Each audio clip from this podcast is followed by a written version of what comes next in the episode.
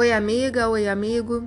A leitura bíblica de hoje está no livro de 2 Coríntios, capítulo 11. Vem comigo? Tradução João Ferreira de Almeida. Quisera eu me suportasseis um pouco mais na minha loucura. Suportai-me, pois, porque zelo por vós com o zelo de Deus, visto que vos tenho preparado para vos apresentar como virgem pura a um só esposo, que é Cristo. Mas receio que, assim como a serpente enganou a Eva com a sua astúcia, assim também seja corrompido a vossa mente e se aparte da simplicidade e pureza devidas a Cristo. Se na verdade, vindo alguém, prega outro Jesus que não temos pregado, ou se aceitas espírito diferente que não tendes recebido, ou evangelho diferente que não tendes abraçado, a este de boa mente o tolerais, porque suponho em nada ter sido inferior a esses tais apóstolos. E embora seja falto no falar, não sou no conhecimento, mas em tudo e por todos os modos vos temos feito conhecer isto.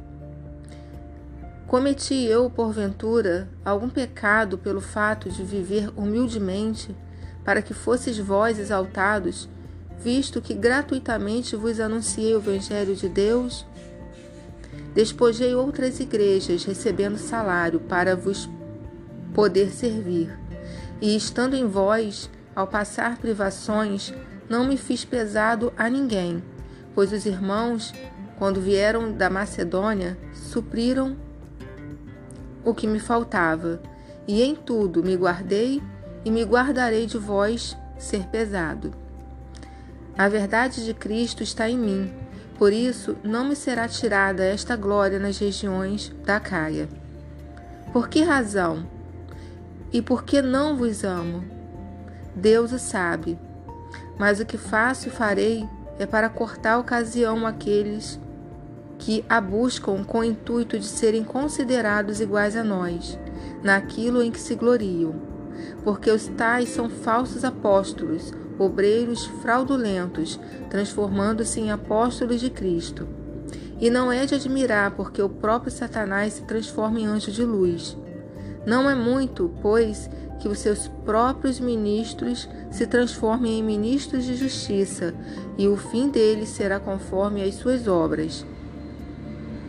Outra vez digo: ninguém me considere insensato, Todavia, se o pensais, recebei-me como insensato, para que também me glorie um pouco. O que falo, não falo segundo o Senhor, e sim como por loucura, nesta confiança de gloriar-me. E posto que muitos se gloriam segundo a carne, também eu me gloriarei. Porque sendo vós sensatos de boa mente, tolerais dos insensatos. Tolerais quem vos escravize quem vos devore, quem vos detenha, quem se exalte, quem vos esbofeteie no rosto. Ingloriamente o confesso, como se fôssemos fracos, mas naquilo em que qualquer tem ousadia, com insensatez o afirmo, também eu a tenho. São hebreus? Também eu. São israelitas? Também eu são da descendência de Abraão? Também eu. São ministros de Cristo? Falo como fora de mim. Eu ainda mais, em trabalhos muito mais, muito mais em prisões, em açoites sem medida, em perigos de morte muitas vezes. Cinco vezes recebi dos judeus uma quarentena, de açoites menos um.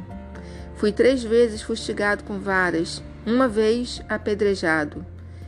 Em naufrágio três vezes, uma noite e um dia passei na voragem do mar.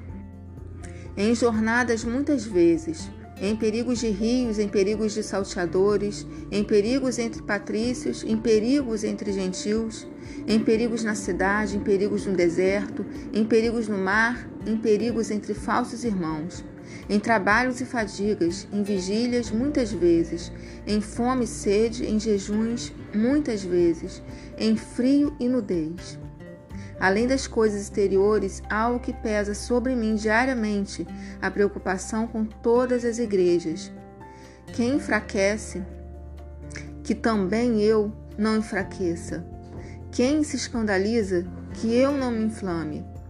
Se tenho de gloriar-me, gloriar-me-ei no que diz respeito à minha fraqueza. O Deus e Pai do Senhor Jesus, que é eternamente bendito, sabe que não minto.